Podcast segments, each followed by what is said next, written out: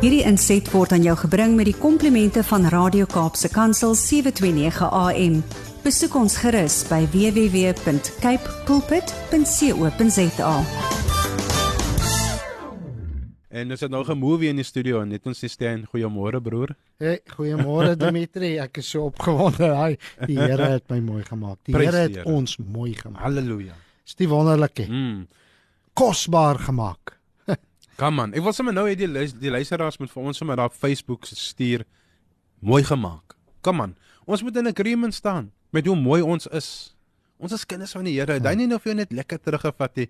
Eie Benise daai trek sommer lekker vir ons gemaak.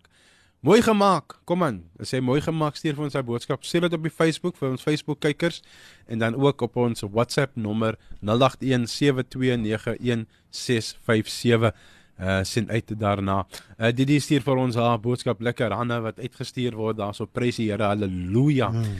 En uh ja, daar sê Didi sê mooi gemaak. Ja, kom aan, kom ons hoor, kom ons wees in agreement oor hoe mooi jy is uh in Jesus Christus. Mm. Stan, jy is so opgewonde jy het daai daai uh mm -hmm. laaitjies wat jy daar het met jou voorbereiding vir jou mm. boodskap het jy rondgeswaai en het gesê dit is in lyn met wat hy lied nou vir ons sê. Mm.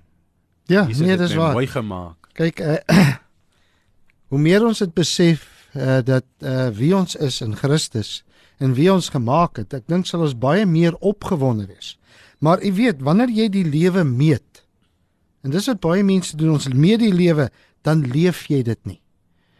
Jy moet die lewe leef, dit wat Christus vir jou gegee het, en nie elke dingetjie meet nie. Die doel van die lewe is om dit uit te leef, om ervaring tot die uiterste te proe. Daai ervaring wat hy gee tot die uiterste te proe om gretig en sonder vrees uit te reik na nuwer en ryker ervarings. Nou ek as jy dit elke dag net kan doen, gaan jou lewe verskriklik verander. Mm. Daai negativiteit waarin ons leef in hierdie wêreld gaan rondom jou gaan al begin meer positief raak omdat jou denke omdat ek gretig is om uit te reik na dit wat God vir my het. Yes. Dit is nie gelukkige mense wat dankbaar is nie. Luister mooi, dis nie gelukkige mense wat dankbaar is nie. Dis dankbare mense wat gelukkig is. Hm. Jy weet uh Psalm 139 vers 14. Dis waaroor ehm uh, Benies gesing het vanoggend. Sy sê in die woord sê hierso ek loof U omdat U my so won besonder wonderlik gemaak het. Mm. U werke is wonderbaar. Ek weet dit al te goed. Nou ek wil vra, weet jy dit regtig waar? Dat God jou so mooi en goed gemaak het. Dink jy dit van jouself of wat dink jy van jouself regtig vanoggend? Ja.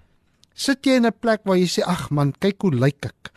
Maar God weet dat God het jou spesiaal gemaak vir wie jy is. Ek weet, kyk hierdie vingerafdrukke. Ek is al een in die wêreld wat hierdie vingerafdrukke het. En u as jy na die vingerafdrukke kyk, jy's al een in die hele wêreld wat net daai besondere vingerafdruk het, want God het jou so gemaak. Psalm 139 vers 16 sê: U het my gesien voor ek gebore is en elke dag van my lewe het U geskeduleer voordat ek begin asemhaal het. Elke dag is in die boek opgeteken. Hy het reeds 'n plan vir ons hoe en wat ons gaan doen voor die tyd terwyl ons nog in ons moeder skoot was.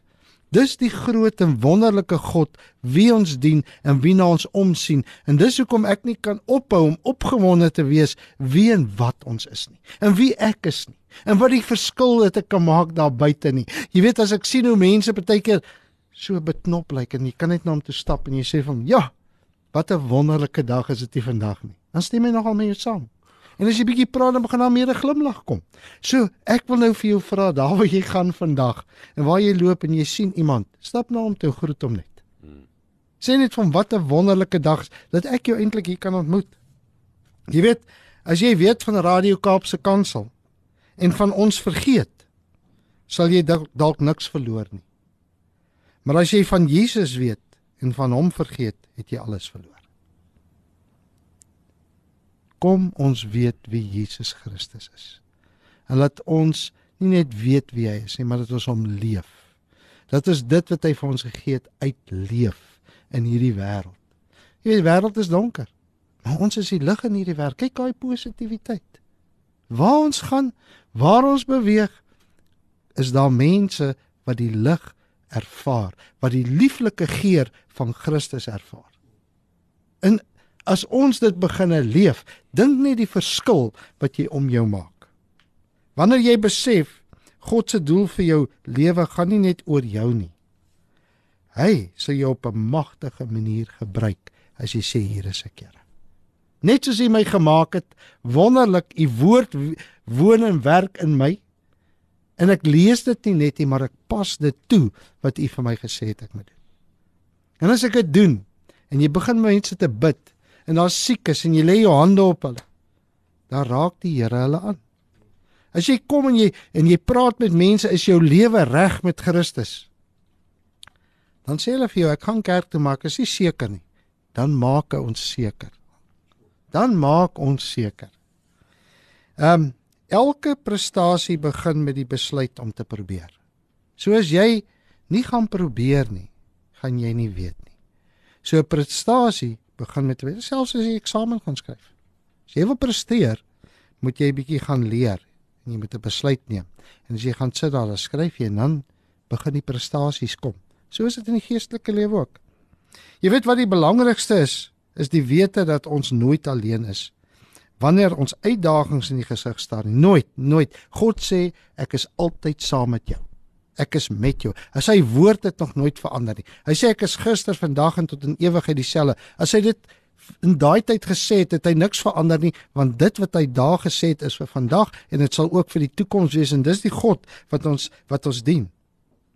Die wete dat ons 'n God dien wat ons nooit sal verlaat en ons nooit in die steek sal laat nie.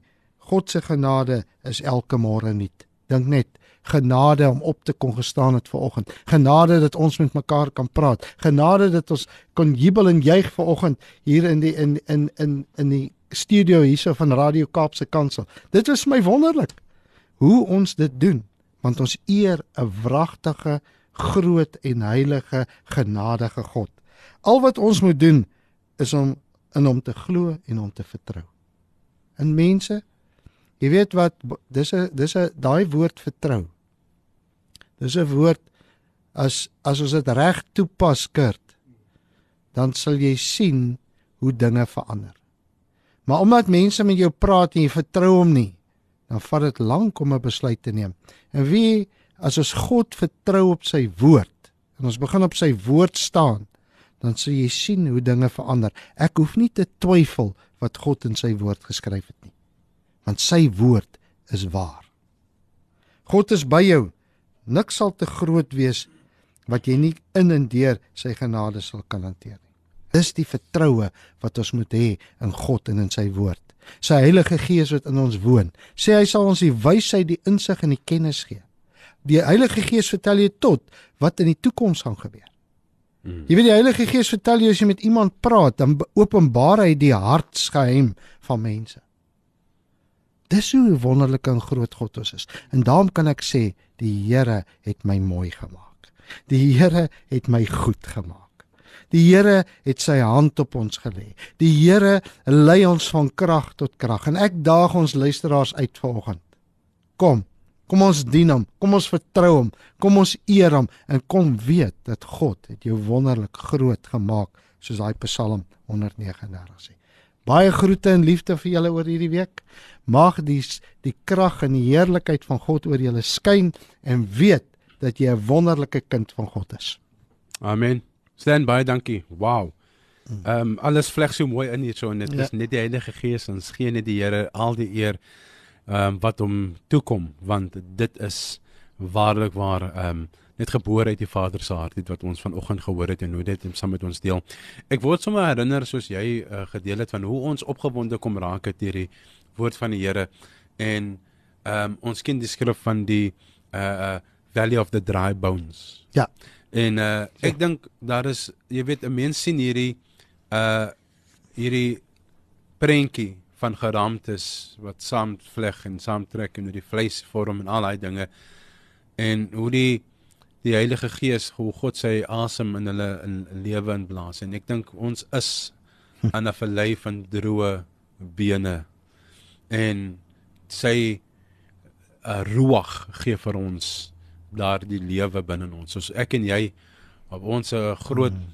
groot mens ouderdom vandag mm. nog kan move en mm. kan roer uit opgewondenheid mm. is net die Here.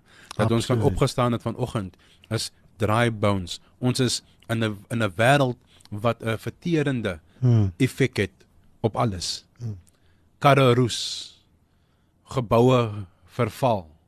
Mense, ons word oud, mm. ouer. En die vlees en almal daai is onderworpe aan hierdie wetenskaplike ehm um, uh feite en en en en wette ehm um, en en ja ons het daardie uh uh respek vir hoe wetenskap werk en God het dit mooi vir ons so in ingedeel maar die gees sal nie vergaan nie. Hmm. Ons het ewigheidswaarde. Absoluut. In 'n wêreld wat vernietigend hmm. is. Hmm. And we are in a valley of dry bones. Hmm. En soos ek gesê het, jy gaan die atmosfeer verander waar jy gaan hmm. met 'n glimlag en hoe gaan dit met jou en hoe jy 'n effek het op mense en 'n hmm. impak het op mense net om daai hele gemoed van 'n persoon te verander deur om net te sê ek is mooi gemaak deur Jesus Christus. Absoluut en ek wil net vir jou sê die die naam bo elke naam. Die naam voor wie elke knie sal buig en elke tong bely. Sy naam is Jesus Christus. En jy weet as jy Jesus Christus uitspreek, dis wanneer daar lewe plaasvind. As ek Jesus uitspreek oor my oor my familie en ek spreek Jesus uit by die mense by wie ek saam werk. As ek spreek Jesus uit daar waar ek in die skool is oor my medeleerlinge, oor die onderwysers en ek spreek lewe uit oor die oor die in die gemeenskap waar ek bly en ek spreek lewe uit oor die provinsie waarin ek bly. Mm. En ek vertrou God. Dan sal daai dooie beenre begin 'n lewe kry in die naam van Jesus. Prys Here, stand by. Dankie vir jou. 'n Wonderlike naweek vorentoe tot volgende week as die Here wil, my vriend. Daar's hy. Baie dankie hoor. Hierdie inset was aan jou gebring met die komplimente van Radio Kaapse Kansel 729 AM. Besoek ons gerus by www.cape pulpit.co.za.